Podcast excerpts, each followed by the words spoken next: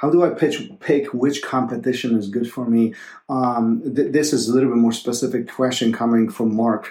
Um, in in you know, I think a lot of this really will depend at which point of your journey you are at this point of time. And, and this is what I mean by this. If you're just starting your journey and perhaps this is your first or, um, um, you know, starting or you're a very beginning journey of that competition experience, you know, there, there's plenty of local tournaments that it will be very accessible to you. Um, Google it. There, there, there's plenty good tournaments. But what I do encourage you to really talk to your instructors. That's number one. Talk to other peers who have um, competed at those specific events. There's event and event. As far as quality, they're not the same. Some events are very well organized, others are less expensive, and, and there is um, certain areas that they could improve. Um, also, the quality of the referees um, and what is happening on the mat, all that varies between tournaments. So the quality of the tournament is important to you, the experience that you will have when you are participating in that competition point. Now, that's when you're starting um, the competition venture.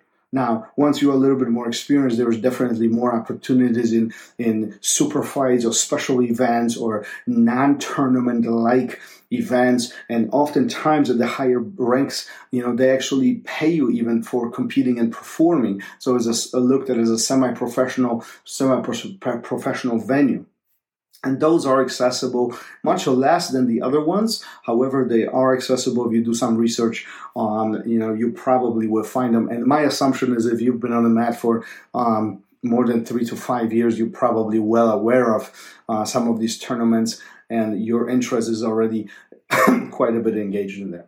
There's no question about that there are certain tournaments that are by far more professional than others, and I'm particularly referring to um, events like I B J J F or A D C C, and obviously those events are much higher as far as the quality of the event, but also the co- quality of the competitor is much, much higher. That does not mean you shouldn't compete in those. I encourage you and all my students to really dip your toes into it and give it a shot. But just keep it in mind that the quality of the um, competitor is much higher at those events, and you know those probably are much more difficult to compete in. So certain preparation might be required in order for you to feel quote unquote ready. Now, don't allow this being ready um, as a obstacle. Be realistic about this, right? So if competition is not your bread and butter, if competition is not what you desire to do professionally, perhaps start with something much smaller, much local. Oftentimes, local academies actually do in-house tournaments, which gives you a first dip in, in, into these, this tournament scenario. Tournaments are very unique experience for every single student.